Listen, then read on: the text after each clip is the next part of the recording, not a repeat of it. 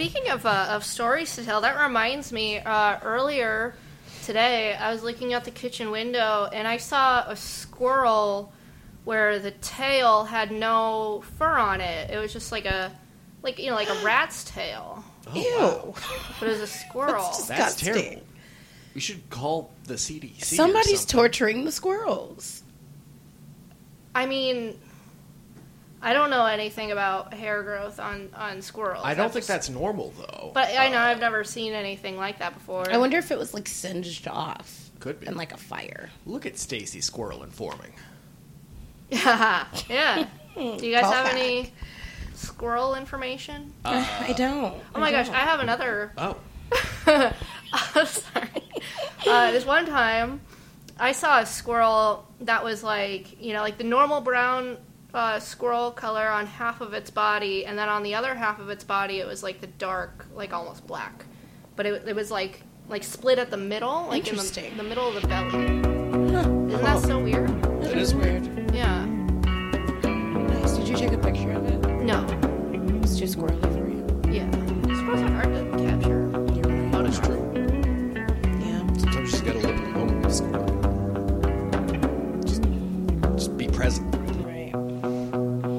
That's it for Squirrel Watch. Yep. You're listening to The Good, the Bad, and the Funny, the podcast where every week we tell three stories one good, one bad, one funny. I'm your host, Jesse McIntyre. And I'm your other host, Lynette Thomas. And I'm your other other host, Stacy Stark. Let's go. That was a great That was intro, beautiful. guys. That was so beautiful. I remembered my name. Mm, yeah. Nailed it. You're the one I was worried about. I mean, sometimes Fucking I'm not sure. one take Andy over here. What is that? Is that, is that a popular It is now. series of children's books? Yes. Uh, You cannot play with the dog while we record. Okay, the well, she shouldn't be so fucking cute then. also don't let her eat that. I'm not gonna let her eat the slinky. Yeah, like bro. where did you even find that fucking slinky? Up dog? there next to the glasses. Oh, the children's corner. Yeah. I see. Good grief. Is that all the toys your children have? That's all the toys. have? I, a, a fucked up uh, black mermaid, a Spider Man, and a black Barbie doll And with unremovable clothes. Man, that's fucked up. You should buy your children more stuff. Do they need more? There's also like a Barbie boot up there. Mm. So That's good to chew on. I I truly feel like that's the amount of that's more toys than I had as a kid. That's sad. That's just because you lived a terrible, terrible life doesn't mean Huey and Sophia should. Why? Uh, cause they're good. Right, I mean, you got- because I make them suffer. You got what you. She really does. Yeah. You just make them toil. yeah, Is anyone cold? I am freezing. Should I turn the AC off? I'm actually quite comfortable. No, I don't think you should. Because it's going to get too hot in here. I I'm mean, a- we could just adjust the levels. I'm a sweaty Or boy. you can, you know, grab a sweater. I'll just suffer. Okay. It's easier. I, I feel like uh, we should get started. We should um, let the audience know that we pick from a hat which story we're going to Mhm. To get. So Like we- whether it's good, whether it's bad, good. or funny. Yeah. bad Oh or yeah, funny. yeah, I just think that's probably something that they should know. yeah. Every week we, we choose randomly uh, who does the good, who does the bad, and who does the funny. and we don't let each other know what it is. hmm My Yes. story really could go one of two ways for sure. I feel like my story is kind of. It could be all three, probably Uh, depending on how I. Uh, yeah, mine's How you tell I don't know. I don't. Yeah. we'll find out. It's gonna be uncomfortable. I'm so excited The right good, now. the good, the bad, This and the uncomfortable. This is gonna be great. Um, okay, so uh, who's going first? You. you. I'm not going first. yeah, this that's time. the format. I'm Every week, first. every week, it's it goes Lynette, Stacy, Jesse. Um, okay, are we ready? wait, wait, wait. I, I just, I just have to say, you're reading your story from a book that says Satan. it on says it. Satan was a lesbian. Oh, I didn't see the rest of the words. Um, That's great. So this is a notebook my friend bought me. When I brought this notebook home, um, it, it it broke my son like he read it and was like, okay, is this book being mean to lesbians? Uh, is it because like Satan is bad, but lesbians are good? Yeah, they are. But if Satan is a lesbian, is Satan good? Like he, he it took him about like 45 minutes to just truly Just like dig into it. who's on first his way through that shit. yeah. Damn. Um, I yeah. know. I kind of feel like a fallen angel who thinks, you know, I'm a, I'm a big boss, you know, and I'm I'm a lesbian. So. oh, that's right. Was this when he was going through his like? He was Jesus thing? he was over the Jesus thing at this point. Oh, so that's why it was like even more so because he had he was over the Jesus thing and, and there's no religious anything in my house. So like that was his first like why is this even here? Right. And then and then it evolved into like Satan bad. Hmm, lesbians. I live with one of those. She's pretty fine.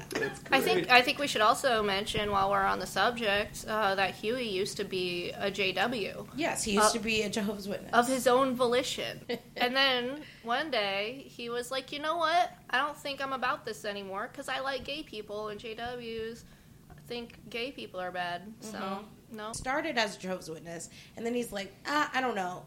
They have a whole lot of rules. I'm just vaguely Christian. And then he found out that the that all Christians, I mean, the ten, the in the foundational churches were, are pretty against LGBT rights, and so then he's like, okay, well, I'm done with that altogether. And yeah, was, Based. mhm. Absolutely based. Yeah. Okay, are we ready? Um, I want to talk about tuberculosis. Oh, God. Jesus. I don't even know what that is. That tracks. Great. Yeah. That's why we're here. I want to talk about tuberculosis. So, tuberculosis is my first, um, um, like, awareness of tuberculosis came from the book that we all had to read somewhere in like seventh grade. Uh, Number the Stars Number the stars was the name of the book. is the name of the book. Never I heard of it. that shit. It is a fictional tale of um, um, the Holocaust. It's not Mm. like about the Holocaust, but it's about a little girl um, who is Jewish and um, is basically escaping the Nazis, and it's like her story. Um, and I, I think that you've read this book. Like, I just don't think that anyone i- is. I, I mean, I think they nowadays, after the boy in the striped pajamas got big, they kind of shifted over to that book. But there is a Holocaust book that you do have to read somewhere in middle school. But Can that- I can I just interrupt? Yeah. Uh, the Holocaust was my favorite subject, and I know for a fact that I have never heard of the book you're talking about. Stacy does love. I feel Holocaust. like maybe look look it up on your phone. The cover's iconic, and I feel like that might jog your memory a little bit. All right, I'll do that. Thank you. Okay. I didn't want to because I don't like being told what to do, but Mm. like I- I'm just expressing like that's really how I felt in that moment. Then I was like, you know what, I can, you can. I It's can do that. Number the stars. Yeah. the fault in our stars. No, but we're That's going to get to that actually. that's- Really? Weirdly enough, Okay. we are In this going to story? get to that Can in we? this same story. in this story. oh, I'm on the edge of my seat. I, I- guys, that was a great movie. I'm look. I'm coming with heat this week, and I've done Mhm. zero real research. Um, No, that's Are you just making all of this up off the top of your it's a be- it's this beautiful picture, but no, but definitely you've never, never, read. The, okay, so definitely anyway, Let me see. um, I, I, okay. Well, all right. Can- we'll, we'll link uh, to the One- uh, one picture in the description. Okay. or you can just look it up. Oh yeah, no, I read that. okay. See, I'm not. I'm not crazy. Most people do. Maybe not in Iowa. Connecticut. Iowa. Okay. But There's a, a scene Wherever where she throws Stacey's off from. the Nazi dogs uh, Mhm. with meat and cocaine. Yes. Okay. So in that book, though, when they're they're trying to get her out um, of Nazi Germany, they they hide her in a casket, and um, German officers come and tell them to open up the casket, and they don't. They get out of it by being like, "Oh, my aunt's in that casket. She died from tuberculosis." Mm. And they didn't open the casket because tuberculosis is the deadliest infectious disease. Yeah. Um, and so that was my first glimpse into like TB. I, I just found it super interesting, and that part of the story always stuck with me because, like, what is this disease that you can't even open a casket and the person's already dead? You know what I mean? So, anyway, uh, that's my first purview into tuberculosis. Uh, tuberculosis, like I said, is the deadliest infectious disease. It was often called consumption What was back in the day. consumption That's what consumption is. What? Um, it, it, which is just a cough, like a persistent cough that eventually kills you. So There's in always that scene where you cough into the, the and then there's blood. there's blood. Yeah. That doesn't make any sense. in in so any old timey movie where there's just like some frail lady in the background, uh, you know, like coughing and sputtering, and always has like the the handkerchief to her mouth, like that's that's what it is. Um, and every time you hear a reference, she died of consumption. That's what it is, and we didn't understand at that time that tuberculosis was a singular disease. It we kind of just was like sometimes people cough themselves to death, and it turned and it turns out they did a bunch of experiments too because tuberculosis was linked to um, vampirism Ooh. What? Okay. Oh yeah. back in the day. Mhm, I've heard about that. because, um, it's infectious, but people didn't really understand. Somebody would just cough themselves to death, and then they would die, and then their family members would also slowly cough themselves to death, and it would just like go on and just wipe out entire families. And so, But for then some reason, when yeah. they would when they would dig up the bodies though they would always have like blood in their mouths and they would be like oh this dead body is coming back to life and Mhm. killing their family members yes, so interesting. yeah Um, okay, so um. See, you know some stuff about tuberculosis. apparently I knew. you i said do you didn't know anything about tuberculosis. i mean i say When a lot she of starts things Reciting all of number number the stars to us. you fucking liar. Back on track. Between the, um, between the, I guess I should say that tuberculosis is so deadly. Today, it kills uh, around thirty thousand people a week. Seriously? Fucking seriously. Globally, right? Like- globally yes that's still crazy numbers you know In- that's like in that's the like, us that's like flu numbers for the year Mm. does it happen in the us um it can but not really Okay. we'll get to that though that's part of the story so it's super deadly between the 40s and 60s uh, we developed and, syn- and synthesized like a cocktail of drugs that cure tuberculosis um, from the 60s till mm, about 20, 25 years ago, we didn't develop any because we had effectively cured it in rich countries and then we just stopped giving a fuck. And because we stopped giving a fuck, um, um, medicine resistant tuberculosis started um, creeping up. So there is tuberculosis out there that is just resistant to the cure that we've was like up a, a tuberculosis variant, like Correct. like COVID variants. Correct. About 20 years ago, people started getting a little angry, uh, namely the World Health Organization, because people in third world countries were, and not even third world countries, but just countries that weren't as rich as the United States Sure. or Britain or whatever. People were still dying of tuberculosis, and for no reason. It's mostly fucking curable. In comes uh, Johnson and Johnson. So okay, so like the World Health Organization made a stink about it, and then governments uh, in rich countries decided to um, invest money into making cheaper medication um, that they could send over to other countries to to cure tuberculosis. Right. So the government governments funded a bunch. Also, Johnson and Johnson pretty much produced the medication that that came of all of this. So they produced the medication and they invested heavily in the medication. And they developed, uh, they because they had done that, produced the medication and invested heavily in the medication and took risk in creating the medication. We allowed them to patent that medication. Okay. Okay. Now, That's a good idea. them ha- so the thing that they patented was a was basically it's been um, likened to a pin cap for a pin. It's not the pin itself. It's not the functioning bit that they patented. Like it's not the Mm-hmm. It's not active the tuberculosis part. medication. Right, but they whatever other thing. Um, so it's like so they created this patent which basically made it so that no generics could be made of this medication.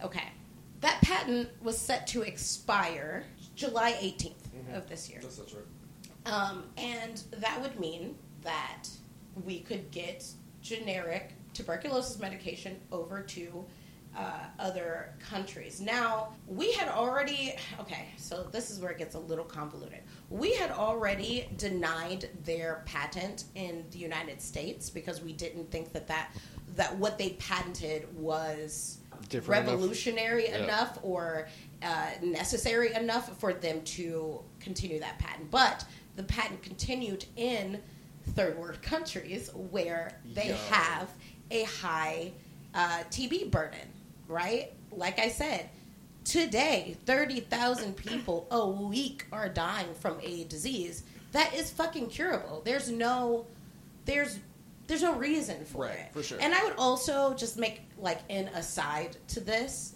um, that the pharmaceutical industry and our like pharmaceutical industry altogether uh, are fucking assholes. What they do well is they mark up the prices of drugs to fund research for other to to make and manufacture other drugs. I love that for them. That's good. The problem is the drugs that they decide to mark up to fund research are drugs that like are life saving Yeah. medication like insulin and mm-hmm. things like that which like it's just a shitty business model when we have a bunch of not necessary drugs that they could mark up in in price. Yeah, but the reason why they Viagra's mark dirt fucking cheap. The reason why I assume they mark up these life saving drugs is because people have to buy them. Yeah. Um, but it's just a fucky system altogether. Absolute It's, it's fucked up that you can even file a patent on like life saving on life saving medication. Like that's really fucked up. Yes, absolutely. Okay, so uh, back to the story. So the patent was set to expire in these third world countries, and Johnson and Johnson were going to renew the fucking patent. Of course. So, in comes. Um, I don't know if you guys are familiar with these people, Jesse. I feel like you might be. Stacy, probably not. But the Vlog Brothers. Yes. I feel like I've heard of that. Okay. Actually. So the Vlog brothers are Hank Green and John Green. Mm-hmm. John Green wrote The Fault in Our Stars. Yes. Oh Shit. yeah. They also have the Vlog Brother channel, which is honestly just the most wholesome, long lasting. Yeah, they're YouTube like channel? they're pillars of the YouTube. They are they created VidCon. Yeah. Um, they also like I just love their channel because it's just them talking to each other in a series of videos. So like Hank will do one and it's like, hey, hey brother, and it's just cute and I love it. I love it so much. Wait, but did, anyway, did he also write A Walk to Remember, or was that Nicholas Sparks? that was Nicholas Sparks. Oh, okay. Don't ever put Yeah, that yeah, on no, John That's Green. fucked up. They're Hank very Green just had similar his, uh, last round of chemo too. Yes. So so uh, Hank Green is. So I do want to just talk about the brothers independently. So John Green is, uh, you know, he went to school for English. He's made a bunch of books. The Fault in Our Stars probably being the most popular, but all of his books that he's made are award winning. Um, and you know, with his brother, he made he created VidCon, um, and he also made project the project for awesome which has been going on since 2007 it's a it's like people can get on YouTube and create videos. They have like like two days to create and send these videos to John and Hank, in which they just creatively pitch for a a charity, and every year that they've done this just to create awareness for these charities and then the and then people can go and you know donate money to these charities. Right. every year that they've done this they've made more money. So they've been doing this since 2007 every year the donations have increased. This year they brought in 3 million dollars. For awesome. like various charities. Okay. So just wholesome dudes so that's john green wonderful. Recently, though, John Green has been like traveling to Africa, like Sierra Leone and places like that, with a focus on tuberculosis to like kind of an like nauseating extent. Him like he's just been so hyper focused on that and just taking all of his resources, just making people aware that people are still dying, you know, whatever. Um, Hank Green uh, is a scientist. He has his degrees are in science. What I love about Hank Green is that he's always on Twitter um, arguing with politicians, but Yeah. he's also makes just the greatest series of TikToks, which is just science facts, where he just explains random science shit to people, and I just think that it makes something that's very inaccessible to people very accessible to people. Definitely. Yeah, he's a great science communicator for sure. Yeah. So, back to tuberculosis. After, so when the patent was set to expire, John Green got on Vlog Brothers and made a video talking about Johnson and Johnson and them trying to extend this patent, and was like, "Hey, we buy all of their products here in America. That's where the majority of their products are sold. So let's kind of do a boycott. Let's, you know, tell them let generics of this medication." They got that baby. um, you know, yeah. Uh, but anyway, so he. Wait, I don't think that's Johnson and Johnson actually. Uh, That's Gerber.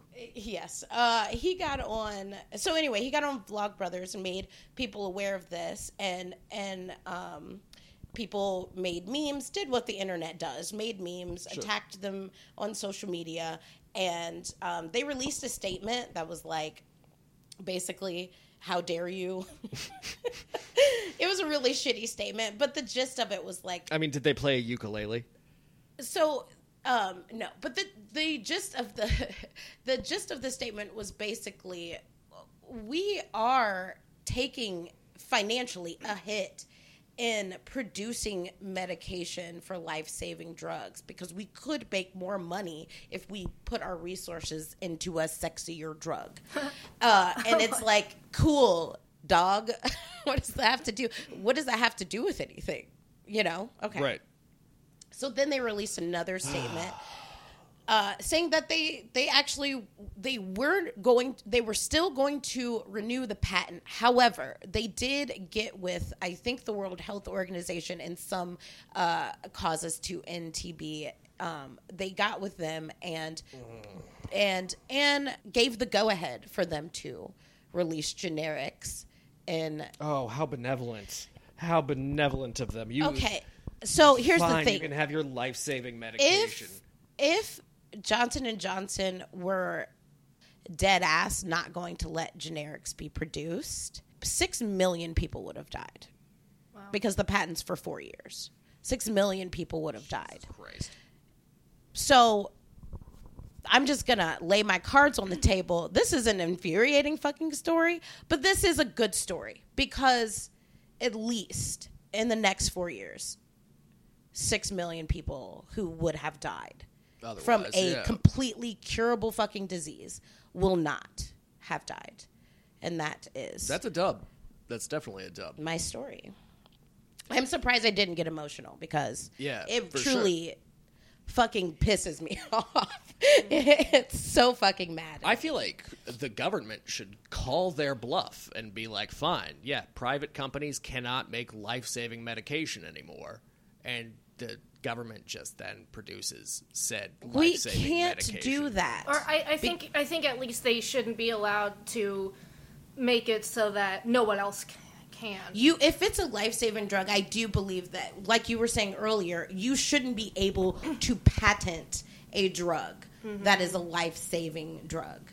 Period. Now you can you should be able to patent mm, if you did it in a quirky way or whatever, but the idea that people could in theory produce the exact same drug with the same benefit and they just can't because you're holding a patent saying that they like that's shitty and you shouldn't be able to patent the entirety of the medication along with Could whatever you imagine if they did that shit with like COVID? Can I Like, there actually? I was was just just- about to ask about that. Um, so there was this thing going around. Um, I was with Laura at the time, and she was really uh, interested in these uh, conspiracy theories. Um, but apparently, uh, there was like a patent on the COVID vaccine, like years before COVID happened. Do you think that that's a true thing? I do think that there's Well, yeah, there's but- some well, truth in did that exist because before. COVID did exist. We were making we so they did patent so that they could produce Mm-hmm. um, mRNA uh, vaccinations. Yeah, that was they had been that had been working on that for a long time. for forever. It's just we so the way that medication generally works is that people have to fund the research to make the thing. And once something isn't in the news anymore, once the once um the the disease isn't widespread and we're not actively in in a pandemic or whatever then the funding generally stops so with with those the with the mRNA vaccines they were already producing them for I'm trying to think of was it the bird flu or there was one of these other I I, I want to say it was swine flu. it could have been, yeah, it, it could have been that. It- but one of those, we had started producing it, but then the that epidemic stopped, and so then we stopped funding it um, as heavily, and so that's So why. stupid. Oh It's so it's so fucking maddening, dude. It's so ma- just the idea that we could just easily fucking save people's lives and we just choose not to. That there's some fucking douchebag who can sit, you know, in his fucking ivory tower and be like, make these decisions. This is very, Yeah. very short-sighted, motherfucker, though, too, because you think that's uh, those six million people, right? That's uh, Potential mil- Johnson yeah. and Johnson Yeah, that's six customer. more consumers. They're probably gonna get malaria down the road. Like, Yeah, just they- yeah, fucking, for sure. come on. I, I don't know. It's just fucking, and it's and, and of course it's Africa. It's always fucking Africa, right? That bears the burden of so so. The only reason these people have money and and are rich in in America or Britain or wherever the fuck is is off of the backs of this of this country or this uh yeah this continent that we just fucking raped and and took everything from. And then the and then to to they can't even get the littlest amount back which is letting them have medication for a disease that is completely fucking curable. It's just so fucking frustrating but at least six million lives were saved this this go around for fuck's sake that was kind of a kind of a bummer. i know A but it bit. but it is a good story It is a good story. it does turn kind of good definitely. Yeah. And I just want to say uh, July 18th was like five days ago. yes Yeah. That is true. Um, who's fucking next me. hell yeah And I'm, I'm so get to fucking excited. I'm so excited to tell you guys about my story. Um, all right, I guess I'll just start. Um, my story is about the OG influencer, Paris Hilton. oh my god yes Yeah. So I watched this uh, documentary. I changed my mind on like what story I was gonna tell like four or five times, and then finally I saw this documentary. It just like randomly came on, and I was like, "All right, I'll watch this." And it was it blew my mind. I learned so much. I had no I had no idea. Anyway, uh, oh. yeah. i'm i'm here for it let's go All right. So Paris Hilton, I think um, like one of the most like common misconceptions. Uh, uh, Ken, I'm sorry. I have to cut you off. All right, I am so sorry. No problem. Um, so anyway, I think like one of the most uh, common misconceptions about uh, Paris Hilton is that um, she has all this money because uh, like her her grandfather like created the Hilton hotel chain, and so her family's super rich. But um, like that guy, like he had like a lot of other kids, and he didn't like give all of them his money Mhm. but like they you know they were still hiltons so they were like known by association Right, I see. um, but uh, she was still pretty well off because like her parents i guess both had really good jobs um, like so well off in fact that as a child uh, she got herself a pet monkey Good for her. Uh, bad for the monkey. Terrible for I- the monkey, but good for I her. I just think like you know, as a child, if I were that child, if I were that well off, I also would have gotten myself a pet monkey. That's exactly what I would have purchased as a child. Was Yeah. a pet monkey. One hundred percent. and she did it, so she must have had. I think if I was a Enough money for child with a bunch of money, I would I would like to have made myself like a a tiny mansion outside of my the mansion that I would live in as a kid. I would I will I would want You you would want a a separate to scale uh, child-sized mansion yes. That's what I would for your monkey. for me. Oh, And I just move out hell yeah! and live in my little House. I think that's that's Yeah. very telling of my relationship with my family. yeah, one hundred percent. Absolutely. Yeah. Well, once you hear this story, I feel like you're gonna think she probably would have also done that in retrospect. I bet she did. had she known What she knows. now. what was gonna happen. Oh, Um, oh, Jeez. that's called foreshadowing. Yeah. So yeah, basically had like a pretty good childhood. Um, also pretty normal. Like her her sister uh, Nikki Hilton talked about how, um, like Nikki like actually was kind of like more the girly one Mhm. out of the two of them, and Paris was more of like a tomboy. Um, but like you know like their mom like still wanted them to be you know like really proper girls and Mhm. like kind of like train them to be debutantes basically Mhm. um and so that's kind of where uh, paris got her you know her her poise and like how she presents herself from um so anyway uh they moved to new york city from wherever pro- they probably lived in like california or something before but they moved to to new york city when she was like 14 and um and she uh, like her parents were really strict. Like they wouldn't like let her date or like go out or like really do anything. Um and so then finally uh she was like uh you know fuck this. And she you know got like a fake id and like started um just like sneaking out every night going to clubs and um just was you know being a real rubble rouser yeah Mhm. and so finally, like her mom, uh, like locked her in a room. Uh, Holy like she Said, shit. yeah, like she said, because it was like she was afraid, you know, of like predators, like of her teenage daughter just going out in the city, and You know, You know, she but it's like you have a bunch of money. Hire security.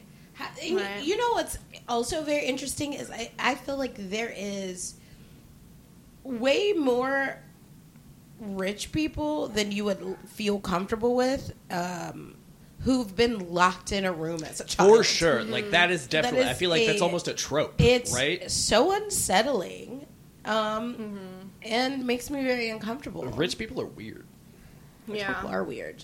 So then, um, and it gets worse. Uh, at one point, um, in the middle of the night while she was sleeping, these two guys came in and uh, kidnapped her.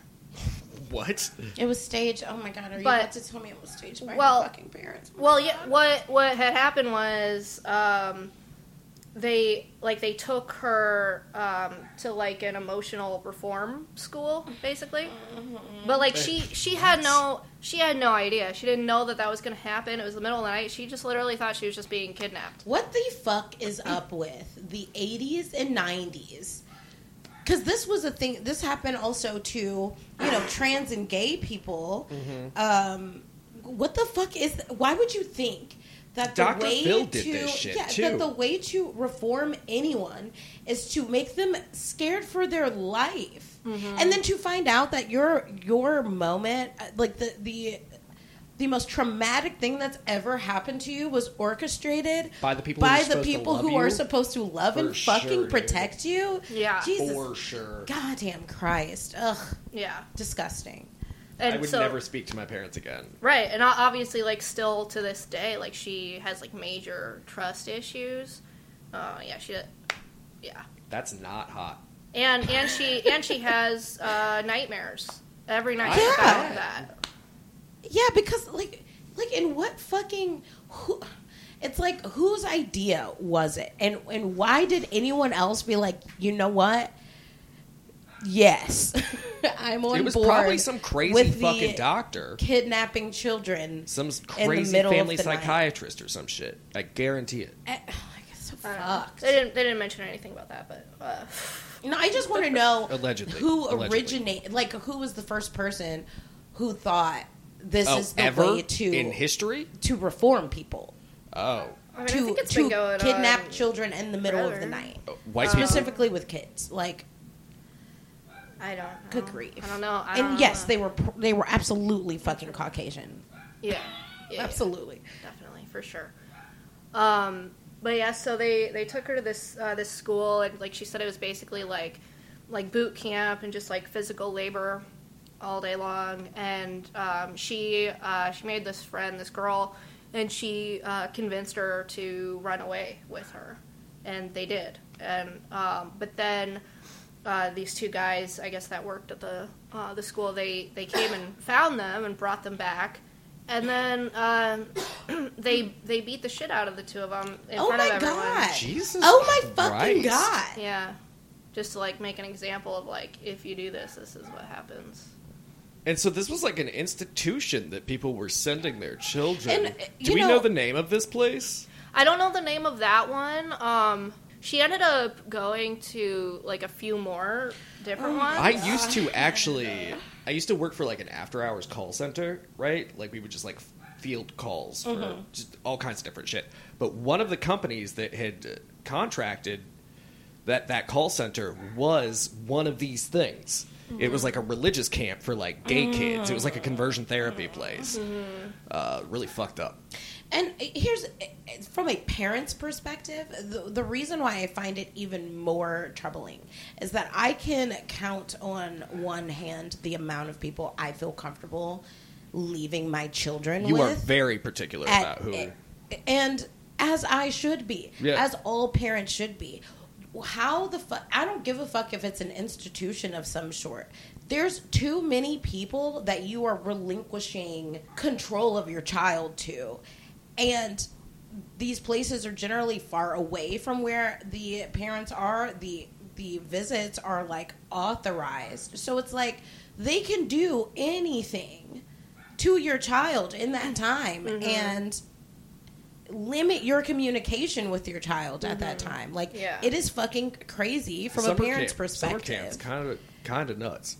And like okay, summer camp at least the kids are presumably having fun. At least it's not like a punishment.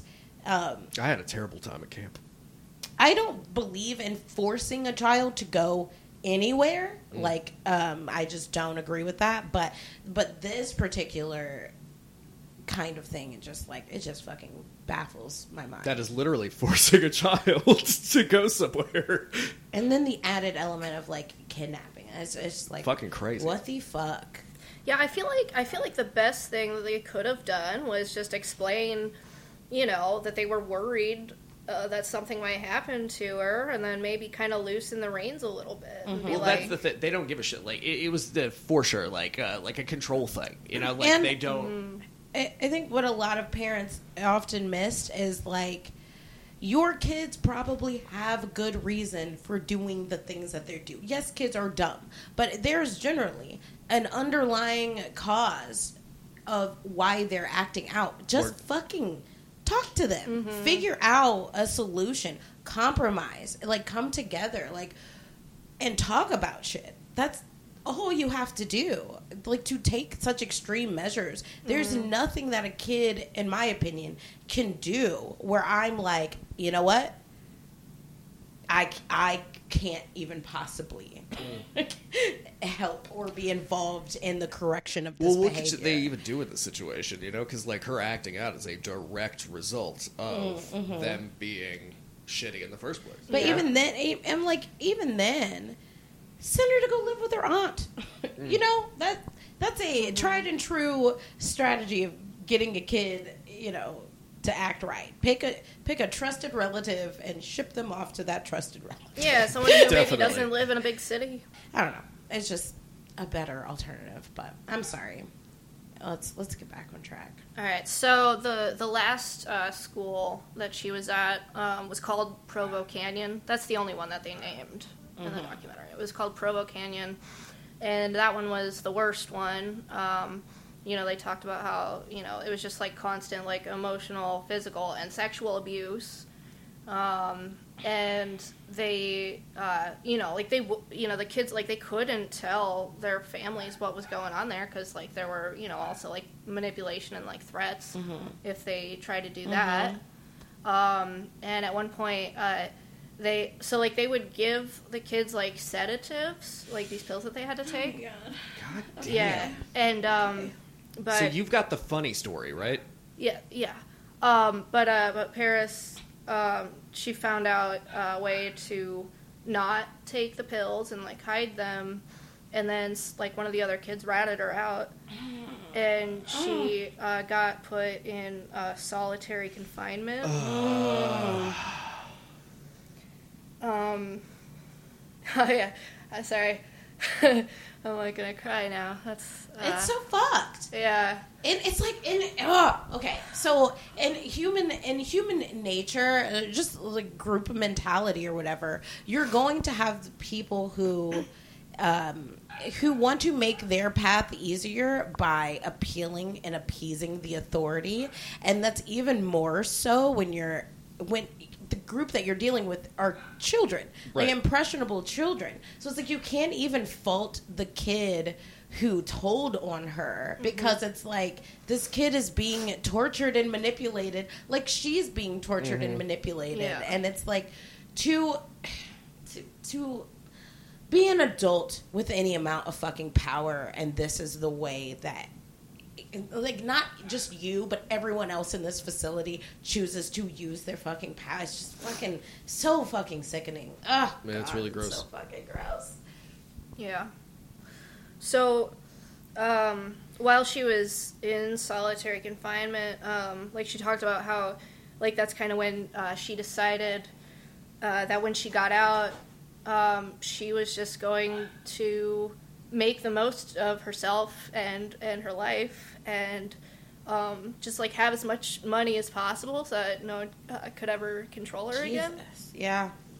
Jesus fucking Christ. And Mm. oh god. I think about the early 2000s. She and was like the, butt hate of every that she received. Um, you know, I do one thing that I love now, just with the um, j- the opening up of uh, avenues for storytelling. The, the like that anybody, if they have the thought to, can grab a camera and make a fucking you know. Um, make an expose on anything means that we can look back and truly fucking critique the way in which we treated specifically women like in the 90s early 2000s because Yeah. and, and not just women justin bieber like the amount of hate that Oh, kid God, got yeah. and the amount of like sexual harassment. Yeah, by like harassment. grown ass, grown women. ass women like 30, 30 year old women Um, interviewing fun, him, talking about. fun about fact: how. Justin Bieber was actually uh, one of the options before I found this one. He was one of the things I was Oh. gonna talk about. And now Uh, people are like, "Oh, they're so cringe." Like, uh, I, it, of course, the dude's like brain broke. yeah It's Mm-hmm. fucking sad. just leave leave him alone Britney, I think Lindsay he's doing Lohan. okay now. I mean, he. I think he kind of. He looks like a hobo all the time. Uh, But that's he's definitely much like a fuck boy now, but you know, But he's married. He's married, and and he seems to be very much in love with his. dogging. no, maybe. Wife. Yeah, that's a good point. I'll be right back. Uh, Let me rephrase that. He's got like, Like- fuck boy energy. thank God these people are able to find any amount of Comfort. yeah, and Yeah. it's like we we already kind of knew back Corey Feldman, like we already kind of Yeah, knew that is what true. what we were creating. Like it wasn't And- uh, like well, it was like the whole child star thing was a controversy then, but then we were still We are just continuing Engaging to in do it. it. Well, and then and this shit with Dan Schneider that's coming out now too. just fucking sickos, fucking all around, fucking sickos, That's a ugh. fucking sickos. All right. Sorry. Whew, I'm just so proud of her. You know. This is fucking stressing me. I'm like, I just want to hurt people There's- now. I'm there's pissed. More. There is more to come. Oh god. There's more to come. You know, when Stacy was talking, told me she watched a Paris Hilton documentary. I, this is, was my response was, um, oh, Paris Hilton. She's got big feet because that's the only thing I know did say about that. Paris Hilton is that she wears a size 11 shoe. Huh. That's big feet. And I wish right now that that that it, I continue to only have that information facts, about yeah. Paris Hilton because now I'm just pissed. They pissed. didn't mention that in the documentary. Apparently, it's not that important to anyone else. I don't even know if it showed her feet. She doesn't like to show her feet though. Then, then maybe not.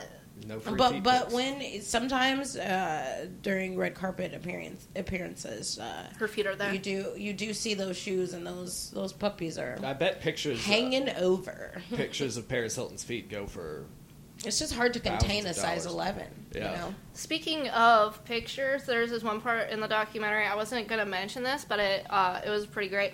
Um, it was like her like social media manager or whatever. Um, he said uh, he like basically like created like the the paparazzi whole deal or whatever. Um, like he was kind of braggy, but he said um, if you could make a million dollars in one day, what does that look like? It looks like war, and he was like talking about like being a paparazzi. come on. to, bro. to I think that's a beautiful overselling and also kind of accurate selling of what was happening. For like, sure. Mm-hmm. like you're doing a bit much, but also, yeah, it's probably People were like pretty getting pushed into traffic and shit during like the height Yeah. of all that yeah. You know, like, paparazzi shit. the paparazzi there's some things that just inherently i, I think I, I would have an existential crisis doing that job like me following a celebrity and there's a bunch of other dudes with me following the celebrity around and we're like yeah yeah just get hey just pick up your phone i need to get that shot like like i would i feel like if i did that job i'd be like dude what the fuck are you doing Yeah, no, for sure. Get your fucking life together. You wanted to be an artist at one point, you know? Fuck. Yeah. Hey, show us a toe. hey, Paris, show us a toe. Like, come on, man. God damn, Paris, they got some big old feet. They're really antagonistic too. Like, Yeah. they say horrible shit to these And they're like, "Oh, you can't do it. You can't do this for your fans." It's like if I ever found myself yelling that at a stranger, dude. Oh my god, ew. Yeah. At, at one point, she was uh she was like it, she got in her limo and um and she would like took out her camera and she was just like recording all the paparazzi around her and she was like, "How does that feel? Do you, do you like that?" I, I think I'm in love with Paris Hilton now. She has a cooking show.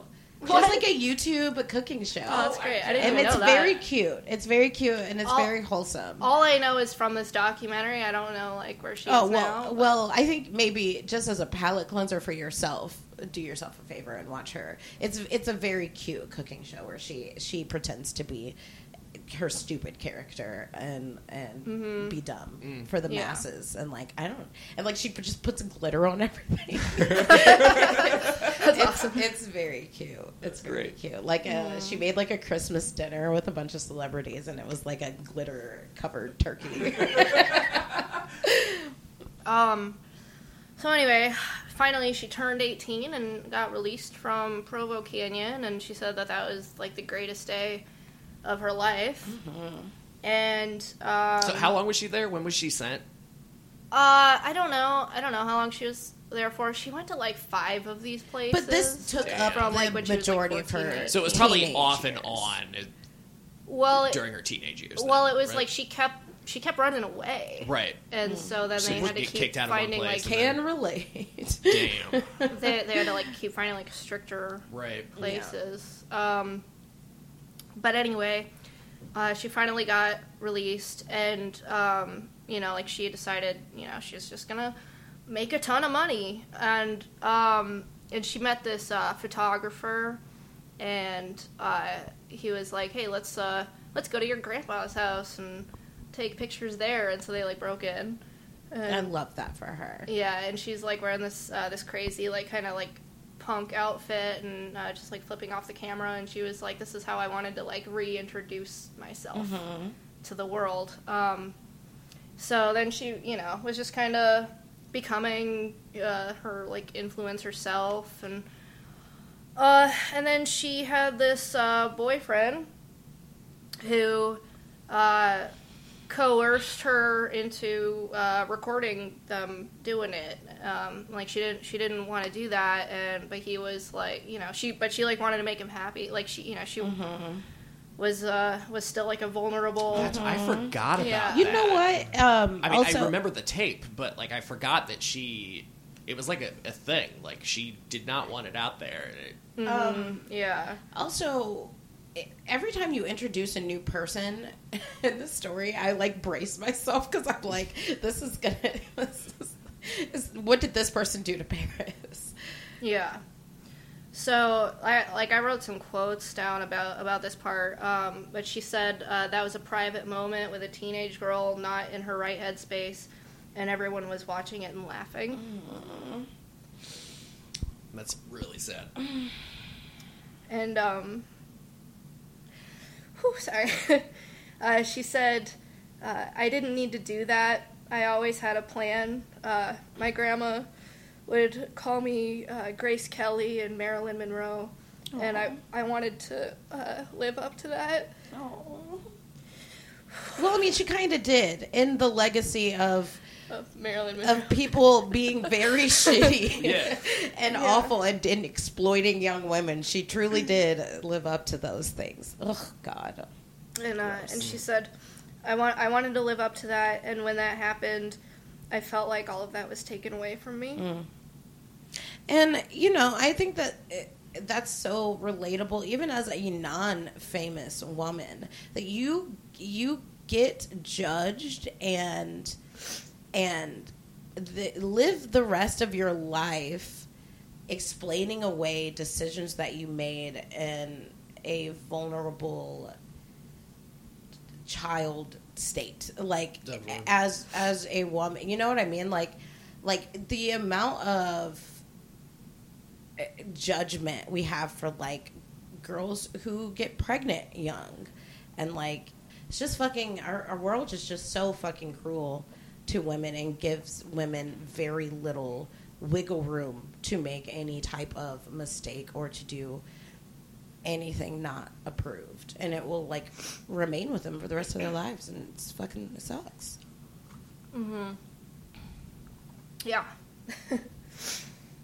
oh boy. Sorry, I didn't. I didn't know I was gonna like cry. And sh- I really thought that I was going to cry tell like my story, but I think we're all gonna cry listening to this. One. I feel nothing. I I watched that sex tape. what? It was a different time. Okay. Oh, she also said that. She said um, that if that had happened, uh, like in today's world, it, it totally would have been received differently, and it would like it just would have been an entirely different, different thing. Well, it's like the model now. Look at like, well, not I won't say it's the model, right? But like uh, it, other people have made it work for them, like Kim Kardashian, Right. Well, uh, famously. And she like she also kind of uh, trained Kim Kardashian, like not for that, not for that reason, but Right. like, that um, created the model. yeah, Um, to, to lean in and profit off of it, but even then, I would say like you're still put into a category.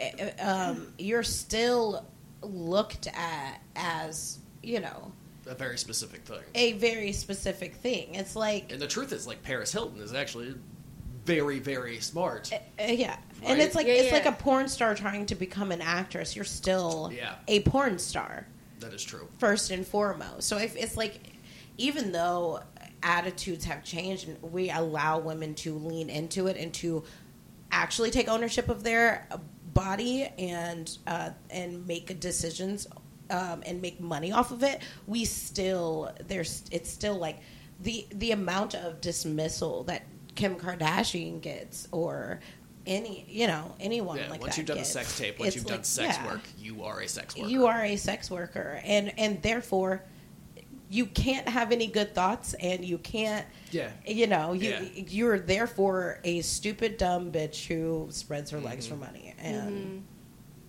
Even though we all consume the Mm-hmm. product ravenously, right? Mm. gross our society is so fucking gross okay Yeah. So, as of this uh, documentary, uh, she uh, um, she has 17 product lines. Um, she has her own hotel chain, a Paris hotel, hell yeah probably has glitter all over it too probably, and um, she's the number one female DJ in the world. i love that Hell yeah. it's just her and Shaq that's those are the only two djs I would go see that show, dude. Absolutely. Her and Shaq together? Yeah. Oh my god, would I go see that show? Dude, I would be super pumped. Um, god, that's fucking depressing. Um, Is it not over yet? Oh, it's not over. I still have more. So, uh, going up with what uh, Jesse said earlier, um, her her mom said in the documentary, uh, she is one of the most brilliant people you'll ever meet, but she puts up a mask of acting stupid and like using a different voice. Um, you know, and like dressing the way that she dresses and everything. Uh, and uh, Paris said, uh, she said, uh, I've traveled all around the world and I've seen nothing except hotel rooms and clubs and stores. Uh, and sometimes I don't even know who I am. I created this character and I've been stuck with her ever since. Yeah. Interesting. And and I assume that's also like a way to probably shield herself Mm-hmm. from criticism because it's like okay, people are critiquing they're critiquing this character that I created. They're not critiquing me in a way to distance yourself from from that. But then that also also sucks because that is who people think that you are. Especially at Right. the time, Stop. too. Uh, uh, people weren't uh, as uh, media literate as Mm-hmm. they are. No, They thought that was Paris Hilton. They, they didn't make the connection that that was a fucking character. you Yeah, know? I mean, people are still going up to like to actors in movies and just actually thinking that they are I mean- the character that they portrayed in a True. movie. So like people are still not very media Very true. literate.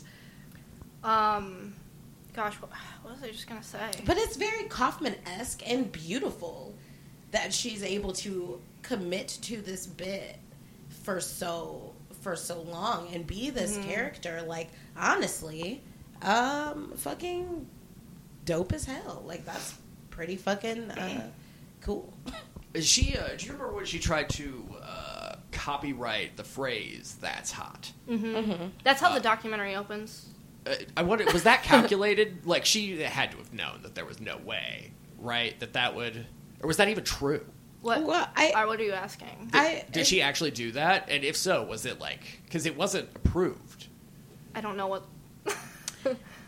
she tried to uh, trademark that's hot so she could uh, uh, solely sell merchandise and things like that which I, which I would say even if it wasn't calculated people have tried to have tried and succeeded in um, copyrighting stuff that's you know For in, sure. in that same vein Definitely. Was she Uh, not able to copyright it? I don't believe it I just don't so. because just because you know somebody in Texas that that like makes a shirt that says like that's hot and it's just like a picture of Texas Yeah. burning or whatever. I don't know. I'd, I'd buy that shirt. I would buy that shirt too. Um, but like Check out our merch it, store. it's just such a it's a phrase that could have so many different contexts and meanings that you couldn't. You know what I mean? Yeah. Not everybody It's that's like saying that's hot you know? is Like yeah. this food, that's hot. Yeah. Careful, that's hot. Like yeah. you can't. You can't. You know, what what would waiters do? Yeah, we can't. Yeah, But she did she did create products with correct. things like that. I I think what it. she was trying to do was make it so that nobody else could. could take her brand. Um, but it's like I don't know, baby. You you're you were gonna have to do a little bit more hmm than that. Maybe put some glitter on it. Exactly. hmm Yeah. Um, gosh, there was there was something I was gonna say that I forgot. Um, anyway, so when the when the when the sex tape thing happened, um, her her sister Nikki said uh, like they lived in a hotel, like their family like lived in a hotel at the time, and um, and they would like leave. Kind of trashy.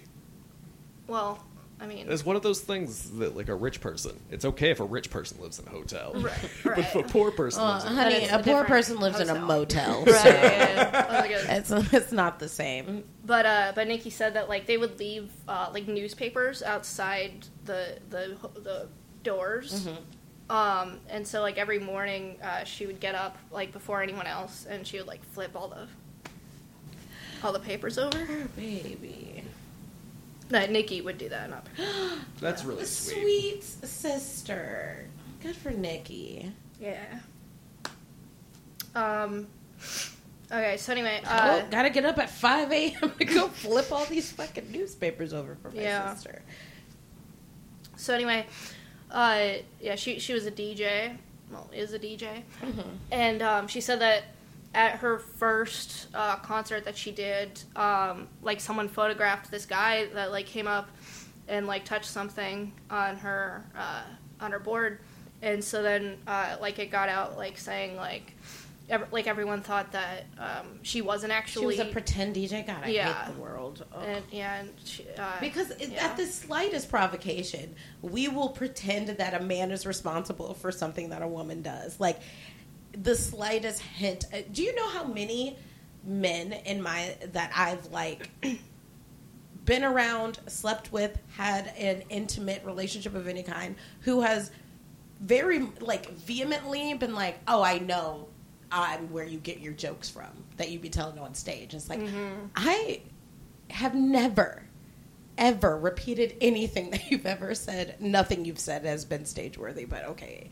Like, I don't know. When in reality, I'm the reason you do stand up. You are the reason I do stand up comedy. Yeah. Yeah. yeah. But you've never been like, I'm the. I, I know that all of the jokes all that of your jokes told. are mine. I'm like, yeah, I don't know. I'm like, come to a show, Mm. and you'll see Mm-hmm. how my kids are responsible for the jokes that I tell. uh, men are funny, and our our willingness to just Let give men credit. Like, I don't. Speaking of uh, dudes who want credit, uh, she in the documentary had a boyfriend um, for a little bit. Uh, his name was Alex, spelled A L E K S. Oh, Oh, my no. god! No. Oh. So automatically, you know, he's a piece of shit. Well, he can't help it. His parents. They named no, him he Alex. changed his name to that. His parents didn't Nobody would fucking do that. Nobody would do Nobody that would do that. because it's like so stupid. Yeah, that is You know what I mean? egregious. It- Yeah. I recoil. Yeah. that's, that's awful. Yeah. The ex wasn't good enough for you. Well, he he was German, Oh. so Oh. it, it probably Even did come that way. Um, but anyway, uh, like at one point, uh, he was uh, like staying at her house, and like she wasn't gonna be there, and so she like set up like hidden cameras Mm. to watch him, which Mm-hmm. I feel like. is creepy. well, no, Don't just, let him stay at your house then. Well, well, I feel like if if that's how you feel about your partner, then maybe you know they shouldn't be your partner. if you Yeah, don't feel but like you can trust them. It's also like just then just tell them to leave. right. Yeah. Okay, Like, bye. You, you bought cam like you invested more money. I don't understand. Your name is on the building. I mean, it's a house. I don't know. For Yeah, I, I don't know where you just I, I think bet she's always house in Still hotels. just says Hilton I, above it. Um, but so anyway, uh, he he went with her um, to a music festival where she was uh, DJing at, and like before she was supposed to go on, he dropped her laptop that she was like, gonna use, Oh. and um, like like it showed him do, doing that, and like it just kind of seemed like he definitely did that on purpose. To sabotage. Yeah, Ugh, men are fucking. and God. and like he and he was like complaining to her um, about how like she had been like away from him all day like doing all this promotional stuff and he was like For like her show? yeah or like for other artists who are going to be there and um and he was like you, you know it's okay if you if you promote other people but like if i say no you don't have to do it and uh and he was like and you Goodbye, sir. and he and he was like and you're doing all this uh, promotional stuff uh, for these other people but you don't do it for me and like because you're not good. Oh my god. Yeah. Uh, and because we've had experiences like this with exes of of being Mm-hmm. of like we're comedians and we're pretty decent at it, and then it, the here comes a fucking significant other like who is attracted to us because we're funny and good at the thing that we do but immediately become angry and jealous and resentful mm-hmm. and it's, Yeah. and is like you know it's now that you're dating me it's your responsibility to make me to get me into the comedy business and and it's like I don't know, nigga, be good. Get good. yeah yeah I'm not about to go out and promote your really, really shitty jokes, mm-hmm. dude. Yeah. Oh my and God. Like so, like so obviously like he he was trying to stress her out and like sabotage her like right before she had to go do this show. And um and so she like told like security she was like take his wristbands like I want him out of here. Good for Yeah. her. Hell yeah. yeah. Um but yeah, it was it was pretty intense. Mm-hmm. Um but like, you know, then she then there was a scene where she talked like she was um, like packaging up like her her old laptops and like she had like a ton of laptops and she was like she, she was like these are not all ex-boyfriend related but um, you know they do tend to get in fights with me and break my laptops break- or like you know want my passwords and so then i have to That's fucking crazy. yeah Because you can't. Ugh, it's so frustrating because you. I will go back to the, just the shitty way that we treat women in our society, but you literally cannot be a woman who is successful at anything without,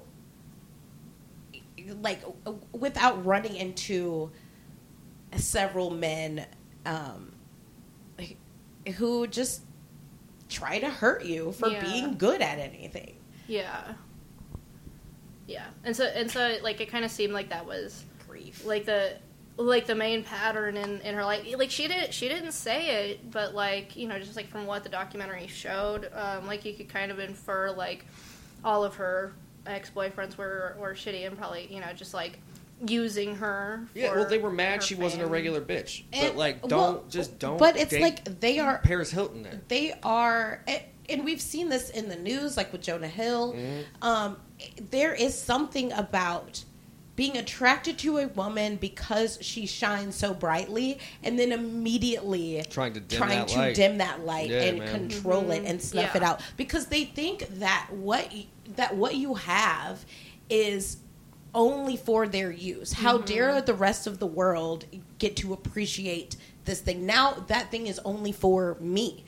I'm the only person that gets to enjoy whatever, you know, is your thing. It- it's just fucking sick, dude. gross. It's fucking gross, sick. for sure. And and I've like been it's it's pretty much been um the majority of the relationships that I've been in or the of the men that I've tried to entertain that has been the story and it's like why dude just Mm-hmm. why not just leave me alone go find Why are you here? the one other the one guy i dated that's what it was for Yeah. sure.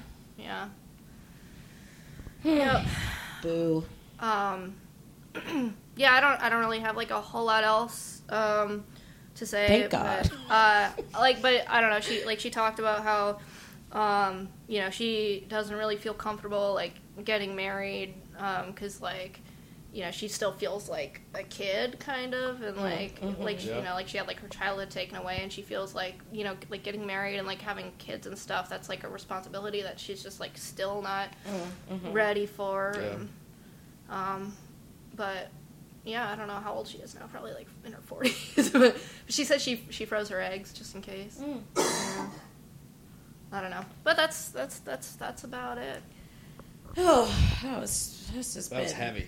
This has been a stressful podcast, Mm. Jesse. If, if you don't come in with something funny, dude, this All right, better be well- hilarious. My My story is about the time that Paris Hilton got tuberculosis. wow yeah. wow No, We're on the uh, same wavelength My story, do you guys, uh, is, uh, is about a guy named David Huggins. Do you guys know David Huggins? No. Nope. Okay, well, let me tell you about David Huggins. Well, can you just fucking let me get, be let me still, just get fucking settled in here, man. Nigga? It's just See, no, this is you. You're trying to dim my light. This is me shining. is that what we call it? Yeah.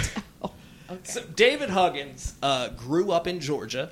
Grew up on a farm in Georgia. He had a very classic uh, southern farm hand Georgia life. Right, his parents uh, used to take him to like tent revivals all the time and stuff like that. And he kind of uh, developed uh, a sour taste in his mouth for religion.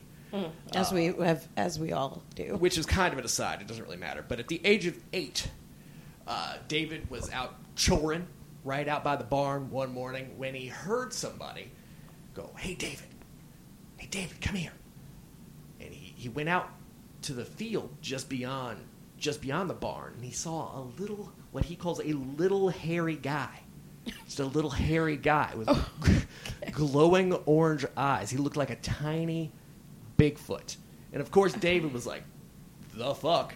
Uh, and the little hairy guy was like, oh shit. And then just Can I bolted. can I pause? Yes. Can we just pause for a Yes. second? I I love the idea of saying that it looked like a tiny Bigfoot. That's how he described it, but also a little hairy guy.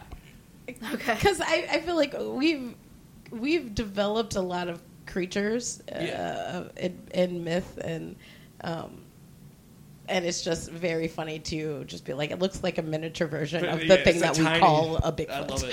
It's like they're slapping wings on something and calling Yeah. it a different thing. Yeah. But definitely. Uh, so he was like, "Oh, that's weird," uh, but you know, whatever. Uh, and he went about his chores. Uh, but a few weeks later, he was out by the barn again, and uh, this time he saw a giant praying mantis, about seven feet tall. And uh, when when when the mantis noticed him, right, it sprayed him with this blue liquid. Okay, right? okay, can we- can it we- skittered away? Hold on. And then uh, David noticed that the blue liquid did evaporate very quickly. wait is this a true story According to Uh, David. uh, yeah, according to David. also, Okay. It sounds like how, movie how old was. David? Uh, during this is uh, from the ages of early childhood. was Uh, somebody drugging David? It could be. Could be. Um, a few weeks after this, right? Again, he's out choring, right? Do, doing his his. Uh, This is an chores. elaborate ruse to to get his parents to stop making him Well, go do chores. We'll, we'll get there. We, we will get to his parents. Uh, he hears three beeps, right? No, no, no, I'm sorry. He sees th- three little guys. They're not hairy though. They're little aliens. It's like a They're- it's like a they're little li- Bigfoot, but you shaved him. It's like a tall gray. this is actually an alien distinction in the alien community. There's tall grays, and then there are short grays. You've been listening too much Blink One Eighty Two. yes. Tom DeLonge's got to you. Uh, so he sees like a bunch of short grays, right, and they're like peeking out from behind stumps and shit. He he hears three beeps, and then all of a sudden he's enveloped in this white light, and he's like, "Yo, the fuck is going on?" Uh, and then he hears three beeps again, and he's back in the field. Uh, now, uh, a few weeks later, he uh, again out choring, and uh, a bunch of the uh, small grays fall from the sky, right? and they just straight up chase him back to the house. okay He books it back to the house. I love and that. later that I night, love that they keep giving him breaks. Yeah. They're like, you Wait, know Go what? on, get out of here. We're not gonna fuck with you for a couple weeks, but then Wait, they they just fell from the sky. They didn't fall yeah, like. they just appear to have fallen from the sky. So Okay. imagine how crazy that would be if like something fell out of the sky and then just popped up and just started Hey. fucking chasing me. Like, just little dudes. nightmarish. uh, later that night, right, he's in bed when suddenly he's surrounded on all sides by the small grays, and then he is teleported to an alien craft. Well, well I, what I am assuming is an alien craft. Um, and when he when he's there, he comes to, and there is this really tall alien woman. Right, she's got the body of. Uh, She got a- a- titties. A, woman, yes. And, Right. and there's paintings of all this. David's a painter. He's painted all of these Mm. scenes. Uh, she's got a tight bod, bro. Her titties are banging. Wait, is It- she a human? no so Humanoid. she's, she's got a human body, right? But it, the head of like a stereotypical alien, Alien. and then a really shitty wig. What color? What Uh, color? black. What's does the? she uh, does she look like um um the one alien on Lilo and Stitch that has like the bob wig? yeah, I was gonna ask. Was it a bob? It's definitely a bob. okay. Yeah, what you were picturing is not far off. Okay. Um, Hawaiian shirt or no? no Hawaiian shirt. Okay. Big old titties. though. Big O titties. Was she naked? not in. We'll get there. Um, oh God. Wait, Oh, what's her body? What's her body gray or was it flesh? Colored? It's flesh colored. Okay. But she had a That's gray head. She had a big gray head. Uh, yes, big gray head. Weird. Yes, you can look up pictures of this. Uh, I'll show you pictures later. We'll include pictures in the description. Oh my God. All right. Um, so anyway, while he's on the alien craft, right? Mm-hmm. Uh, this woman, the alien lady, takes a long metal rod Mm. and shoves it in his nose Oh, all the I way. You're gonna like, do think COVID test. No, okay. We'll get there. Um, Okay. And uh, David speculates uh, speculates here that he was tagged similar to like you would do animals for research purposes. Um, after she did this, uh, he he he cried out and he's like, "Ow, you hurt me!" and she said, uh, "Let me see." And she touched his face, and then he felt no more pain. And then Aliens are he was magical. out, and the next thing he knows, he's back. He's back in the In the farmhouse. yeah. Uh, oh, but, but right when that happened, that fucking our mantis friend, he was just looming in the corner, and that, that will be a theme throughout all of this. Uh, whenever I'm describing something, almost always the mantis is just kind of hanging out in the corner. All right, so keep that in mind. Uh, the next time he saw the aliens, he saw just this woman right? Uh, she he goes on to, to name her Crescent. Uh, Okay. so he says, uh, Did he tell you why? uh, uh, Or did he tell probably, anyone I was real high when I watched this documentary. So, uh, so he sees this, the woman out in the field, and he's again like eight, nine or ten, right? And he says, uh, "I told Ma and Pa about y'all coming to visit, and they gave me a whooping." and uh, she was visibly disturbed by this. She did not like that that they had uh, hit the boy, right? And So she said, "Then don't tell them." And then he never told them again. But they continued to visit. Okay. Now, at the age of seventeen, flash I, forward. it's so funny to me that the alien needed to tell him not to tell. yeah, it seems pretty obvious. It's like yeah, they Yeah, hit you I- for it. Yeah, they beat the Shut shit out the of you. Just up. stop. Yeah, Yeah. just stop telling people shit. Stop running your goddamn mouth. That's like your kids. Like anytime they're afraid of like getting in trouble with you, I'm like, well then don't tell, don't tell her. dude. Why? it's it's like a fundamental thing uh, for me. I cannot tell my children this, but I do need them to some some at some point in time realize how to like get away with things because they're just so bad at the cover up. Like it's I remember one time I Annoying. came home from school. I had gotten into a fight and I got in trouble. Uh, but I came home and I was like, "Hey, did you get a call from the school?" And my mom was like, "No, why?" And I was like, "Oh, no reason. And so then she called the school. That's funny. Yeah, man, shut up. And although Yeah, stop. I think a really good, eh, fucked up but great manipulation uh, tactic or like way to get information out of your eh, out of children is just be like, um, "Is there something you want to tell me?" And Oh, then just Oh. randomly. and, yeah, and then they'll spill all of the secrets, oh damn. and it's like I didn't even know about that. That's fucked up. Cool, thanks for letting me know. You could probably do that with adults too. Just your friends. Mm. Like, I with my friends, yeah, is because there's something you want to tell me? they're all some anxious people. yeah. So yeah. Oh god, I would cry. And they all like talk about themselves too. 'cause Yeah. We're all comedians. Yeah. Um, I think that's you're just talking about yourself, Stacy, but yeah. That's mostly true. Um, I have to pee again, Oh but you my guys God. can keep going. I can... Well, we could just take a, Let's break, take a break. because I got to poo again. Oh Jesus. Come on, people now. Smile on your brother.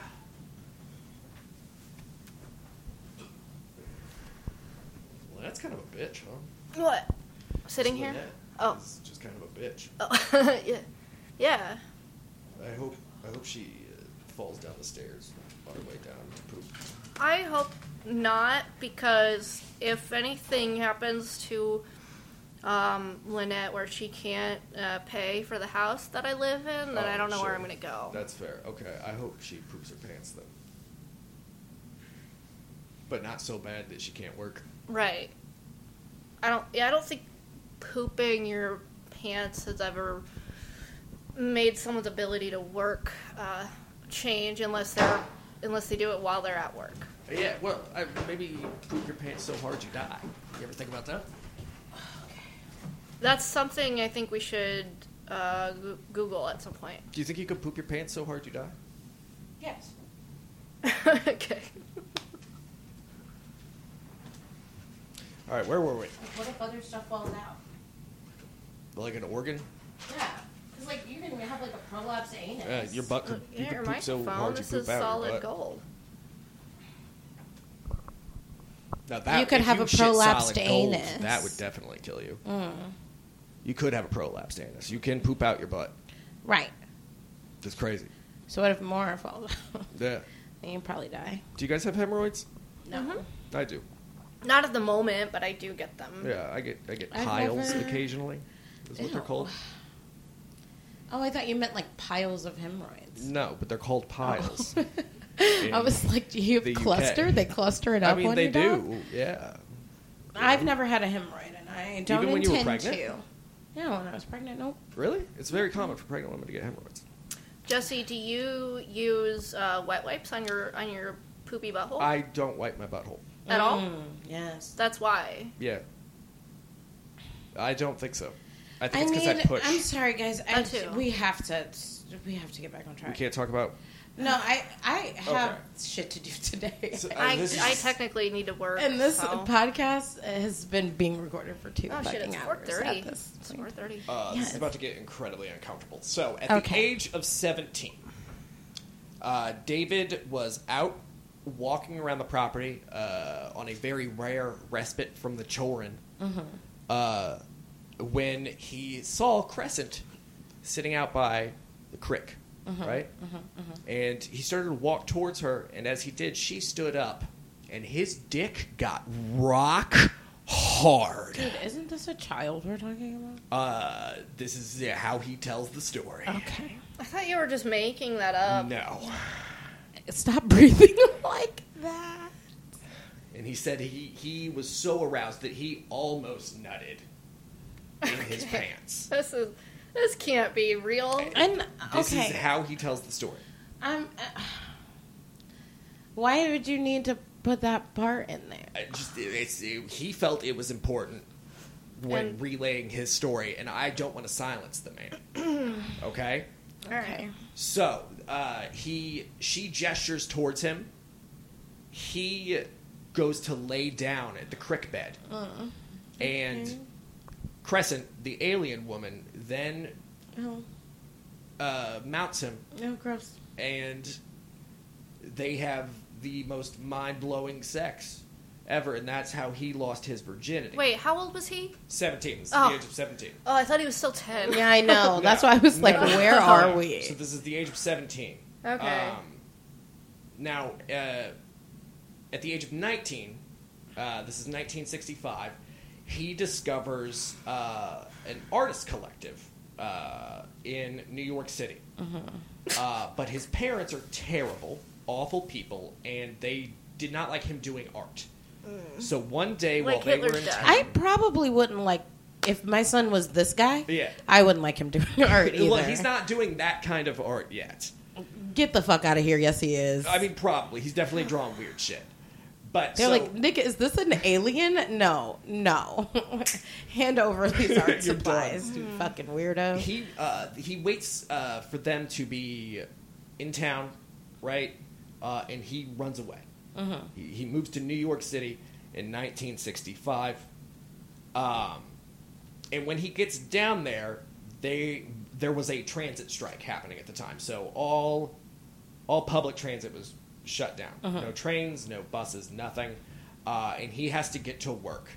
So So he calls on his alien friends and they help well, transport. he it start. He's like, "Well, I've seen it in the movies. I'll give it a shot." And he, he sticks out his thumb, right? Uh, and a jet black limo pulls up, uh, and a woman. He can't get a good, clear look at her, right? Uh, but with long dark hair, It's Crescent. it is Crescent. Uh, and it's it's kind of vague as to whether or not he remembers the stuff from his childhood at this point. Okay, I- this was like is two years ago that he that he banged her though. Yes, but we are also dealing with aliens, you know, and they can wipe memories. Lynette, why are you looking at me like that? Uh, I don't know. I, I'm, I'm, I. Oh, we haven't even gotten. You're, you're, you are, um, just the person that this story is for. Like, I'm horrified. Yeah, I know because because uh, and I guess the listeners don't know this, but Stacy is the most like, Gullible? and, but like it, she truly believes in Well, yeah. all kinds of Supernatural. like, supernatural, and and and so like Yeah, you believe I'm- in, like, ghosts and stuff. I I keep looking over at you because I'm interested to see how you're taking the Yeah. story in because I, know did have I know that when I, you're I got stoked about this. that you believe every like it is not in your brain that this is outright just bullshit. Yeah. Like yeah. So I'm just interested. yeah, when when Stacy is asking, "Is this see- real?" She's genuinely, she's genuinely, genuinely yeah, asking, "Is this real?" Is this real? well, I'm still not sure. I'm waiting to find out. still- when I picked this story, I was so excited because I uh, I thought you would think it's fucking hilarious. it's bull. It's it's. It- I have you would theories. be riveted. You, I thought thought you would be riveted, and that Stacy My would be horrified. my mind is is working Uh, right now. yes. I have I have a lot definitely. of notes. I have but- my own. Well, if there's one thing that I know about aliens is that they target specific people multiple times throughout their life. If there's one solid fact known about aliens, Mm-hmm. it is that they yeah. Also, like I'm saying that sarcastically, and Stacy is very. That is the fact that she knows. Like I've s- That's I've the seen a, a UFO, but Shut I I've not like you know been UFO watch. Tell me about it. No, I need you to get done I with the need to story. know this. I story. kind of want to tell. I kind of want to tell it. So, I was real high one day. You, Um, can, you can edit this out. I love that. That's how this We can, starts. uh, I And I- was real high one day. Save it for the YouTube. We'll And I post it as was- a short. I was uh I was laying in a sand dune, um, in Newell, Iowa, with uh with a couple of friends, and um That's and- not a real place. It is- Whatever, sh- Newell, Iowa, that doesn't exist. it's a small uh, residential area. Um, anyway, I, I was laying in the sand dune. I was looking up at the at the night sky, and I see this bird start uh, like coming in, like flying overhead, and it starts to turn like bright orange, like like fire. And I thought at first that it was just being lit up like from like the street lamps, like the orange street lamps, like that's what it looked like. But it like it keeps coming across and it keeps getting brighter and brighter.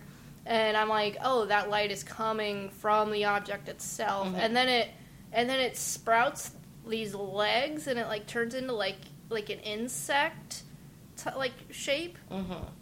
and um, and it's just like going across, and then all of a sudden it turns into a silver orb, and then it just like you know like veers off like it kind of like rounds out like veers off back in the opposite direction, and then it just like pops like it disappears. So I, I will say that we we do have proof um, of extraterrestrials. So they just kind of like the government kind of Well, yeah, it, it, every, Low-key every, admitted every, to like, it. Six months, like uh, some officials, like, yeah, I got more stuff here. Congress really needs to look into this, and they, Right. they just fucking don't. So so so I mean as as I am being sarcastic and deriding, there is more evidence pointing I mean, I'll wait till after the story to like for us to actually like get into my thoughts on the whole thing, but but I do think it's worth noting that we have concrete evidence. Yes, I concur. I did I did um, finger quotes when I said that, but concrete evidence. I mean, the Tic Tac man. We'll we'll get into that later. we'll get into it. I All think right, I think so- the the greatest thing I've ever heard um, was like about aliens is that it would be so arrogant for us to think that we are the only intelligent life in the universe. Yeah, we will again. We will get. We'll get into it. We'll get into it. But I do want the story to fucking end. Okay, we got probably about another page of notes here. Um, so later that oh he get he he gets in the car right. Mm-hmm. Um, he gets in the car and he's like, "Hey, if you could just take me to the other side of Central Park so I can get to work, I'd appreciate it." She says, "Sure, hop in, I'll take you." Later that night, he Wait. has a. Crescent was driving the limo. Uh, I think she's in the back. Okay.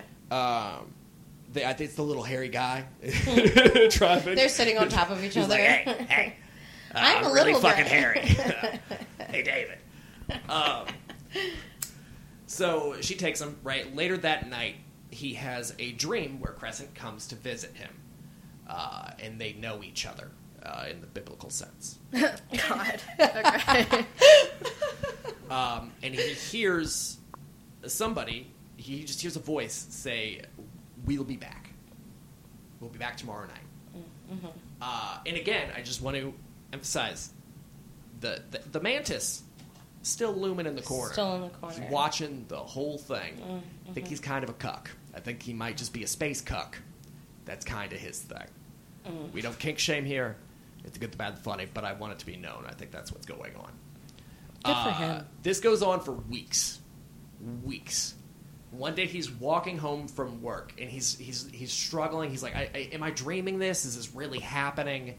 He's trying to figure it out, and he passes a flower shop, and he goes, "Well, those flowers are beautiful, and my space lady is beautiful. okay.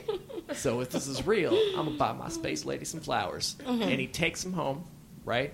And that night he dreams of Crescent. And when he wakes up, the flowers are gone. He tells Oh. him, he says, Crescent, those are for you. Oh shit. The flowers are gone. Uh, and then it says here regular encounters, Mantis always present, intergalactic cuck. Uh,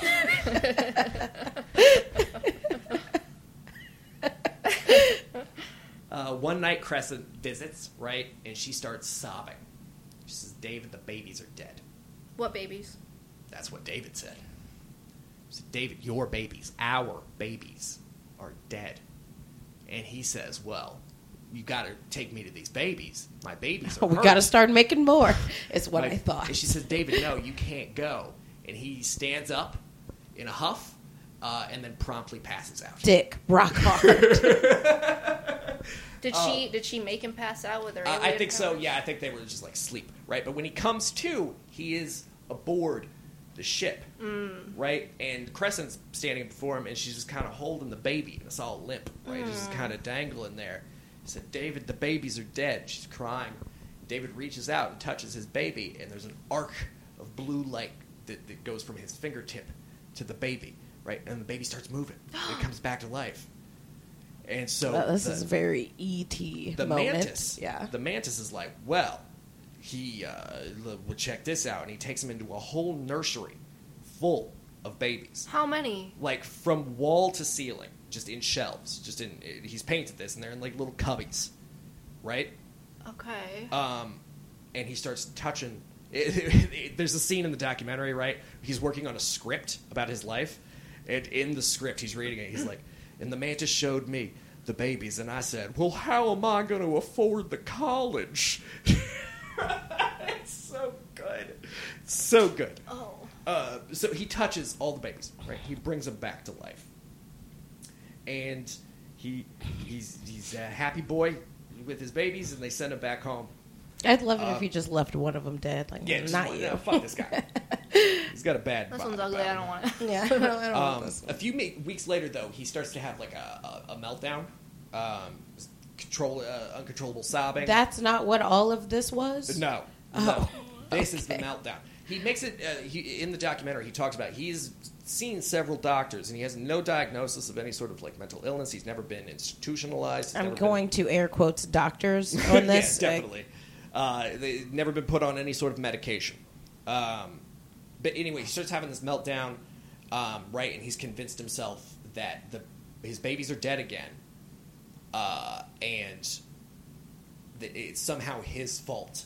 Uh, and he starts hurting himself. yeah, he shouldn't have touched him. Um, and so, two large alien women who look like Crescent, right? But they're like shit brick house. Like they are just like ripped. And he also he makes a point of being like, I also had sex with these women, and it was hot. Um, Well, that's upsetting. Death by snoo snoo. Yeah. Yeah, yeah, yeah. uh, he they they have to hold him stop, down. stop. What's upsetting? Just that he can't even be monogamous in an alien relationship. He Oh has well, to have I multiple... honestly there's uh, there's other shit there, so much other shit that I haven't. I don't really have time. But like, there's ritual sex that he has with other alien women as well. And apparently, the reason that the mantis is always looming Men in are corner, so funny, It's fucking wild. uh, the reason that the mantis is looming in the corner is that he is absorbing all of the emotional energy. Right, that's his purpose. I don't fucking know. He likes To store it? he likes to get cocked. There's even a painting of so of David laying in bed uh, in his postcoital bliss, right? And then the space cuck is in the corner, and Crescent is very clearly pointing at the space cuck and like covering her mouth and tittering. Like this is space cuckoldry tittering. like laughing, you know, Okay. like giggling. She's making fun of uh, Space Cuck's tiny Look space penis there. or something. in the corner. uh, anyway, so the the two large alien women have to hold him down, and they show him, "Look, your babies are all right. Babies are all right," and they send him home, and then things just kind of stop. Mm-hmm. Um, Does he ever see his alien babies again? I don't think so. Um, and in fact, he forgets everything happened. Forgets all of this shit. Okay. until 1987 happens. Mm-hmm. It gets to 1987. He's married at this point to a human woman? to a human woman Okay. and has a child. Just one. Uh, just well, a actually, he whole claims litter. to have thousands of uh, alien hybrid babies across the globe. Right, okay, but Uh, with the human woman, he had one. yeah, one. this baby. is just a regular, regular kid. He fucking sucks. okay. Uh, I don't know. Well, I mean, there's no way you could live up to all of your no. Alien human hybrid sibling. he, he in 1987 he he has a flash of memory of all of this and he decides to paint what he sees and when he does everything just like he he remembers everything uh, and so he tells his wife and she divorces him, Absolutely. uh, Bye. him, and uh, refused to be interviewed for the documentary uh, also his kid his son also is visited by uh, otherworldly beings No. i don't know if he fucks though I hope not. I hope not. Um, was the son interviewed? Uh, very briefly. what do you say? Uh, yeah, what did He was what like, did "Yeah, uh, aliens visit me too. It's not that big a deal." Okay. That's pretty much it. God, I have so many also, he lives in Thailand Yeah. or something like that. Wait, wait. The son does? Yes, Is he a white dude? Yes, Okay. Just, just wondering. or maybe the Philippines. okay. Um, but that's it. There is more to the story of David. He he uh, he became a very prolific painter, and his paintings are actually. I mean, some of them are kind of whack, but some of them are really fucking good. Uh, they're like impressionistic. That's how he describes it. He's uh, talks about how he's very inspired by Van Gogh. Uh, and that's it. That's the story of David basic David. Huggins. Everybody's inspired by Uh, Van yeah, Gogh. yeah. Shut up. Okay, okay, can I ask um, who here uh, thinks that's a true story? I think that David thinks it's true. When you watch the documentary, he is very sincere. I, I believe that David believes that Okay. this stuff happened. I don't believe. I, I mean, honestly, so um, I like to keep an open mind, but as soon as it turned into they needed him for his fucking yeah for his sperm, Yeah. like oh my god, men are so or like, humans just um, they're just very predictable. And it's like, yeah, of course. I mean, it, it's like that main character syndrome, and it's like, I, yeah, they definitely need me, David, My from special a, like My special magic load. uh, it's um okay come on now what do you think stacy Oh, I'm on the fence. I don't. I I'm I'm leaning towards it's probably not true. Um, are a lot of his paintings about that? uh, almost exclusive. Yeah, I was gonna say it's He probably had- exclusive. Then no, I don't prior, think it's- Prior to this, he did like landscapes, um, No. still life stuff. No, I I this is this is why this is my reasoning uh, behind why I don't think it's a true story. Because uh, when I was in art college, I had an existential uh, crisis where I thought, you know, why are we doing this? Why- yeah it's like clown college almost Yeah, like what? What is the reason for us to just be making these paintings? Like, who the fuck cares? Mhm. What difference does it make? And I think that David needed a reason to do art, that is such a But he had been doing art but he long needed. before. But No, he had you're- an existential crisis and needed something more. He needed something to say with his art. ah, I and see. and created a story backwards, which is Mm-hmm. also very interesting because um, I, I think it's telling that he forgot all of this. I have my then theories as these, to- these things came flooding, you know, back, and the human the human mind is so fascinating because you can very vehemently believe you can edit your memory to mm-hmm. believe something actually happened. Yeah. Another Yeah. reason why I think this is off the subject of what I was just saying, but like another reason I think it's bullshit is because they needed him for his special semen. But they found him as a child originally, and it's like, then what? What alien did the vetting process? Like, this is the one with the with the semen um, that we This guy's got good- like. He was good stuff. ten, so uh, that's weird. Um, I think it was a little because here, here's here's what I'm saying. There is a fuck ton of people on the planet, right? And it's like you could have just found an adult. Yeah, one that's not Why did you Yeah. need this? You played like this long game Um, from I would this imagine kid, maybe they're studying like the human life cycle or something. and then like then we but it, but it's like you have access to all of the people on the planet you could still study the human life cycle and speed up the process of you doing so by by by Well, fucking they- an what they adult ha- maybe they have to go. I think what we're coming down to is that aliens are the real groomers. yeah eh, the way david tells it like if i was an alien i'd be very upset don't paint me in that light that's so rude Don't don't associate me with them. I think that it's likely that David was probably molested. i was thinking the that was my first thought that he blocked it out. he suffered extreme trauma Mm. as a child. It it is um, it, it's it's very telling to me when he talks about like the alien telling him not to say anything to his parents anymore, um, and. Uh, and then there's probably a lot of guilt mixed with that trauma if he did end up enjoying his abuse to some extent Yeah. or you know finding gratification uh, there that that it would it would make sense to me that then he would weave He would this sort of yeah this tale. Yeah, my heart. As soon as you said like they said not to tell, like my heart just broke because I was like, I, this is Mhm. this is a sexual abuse story. Mhm.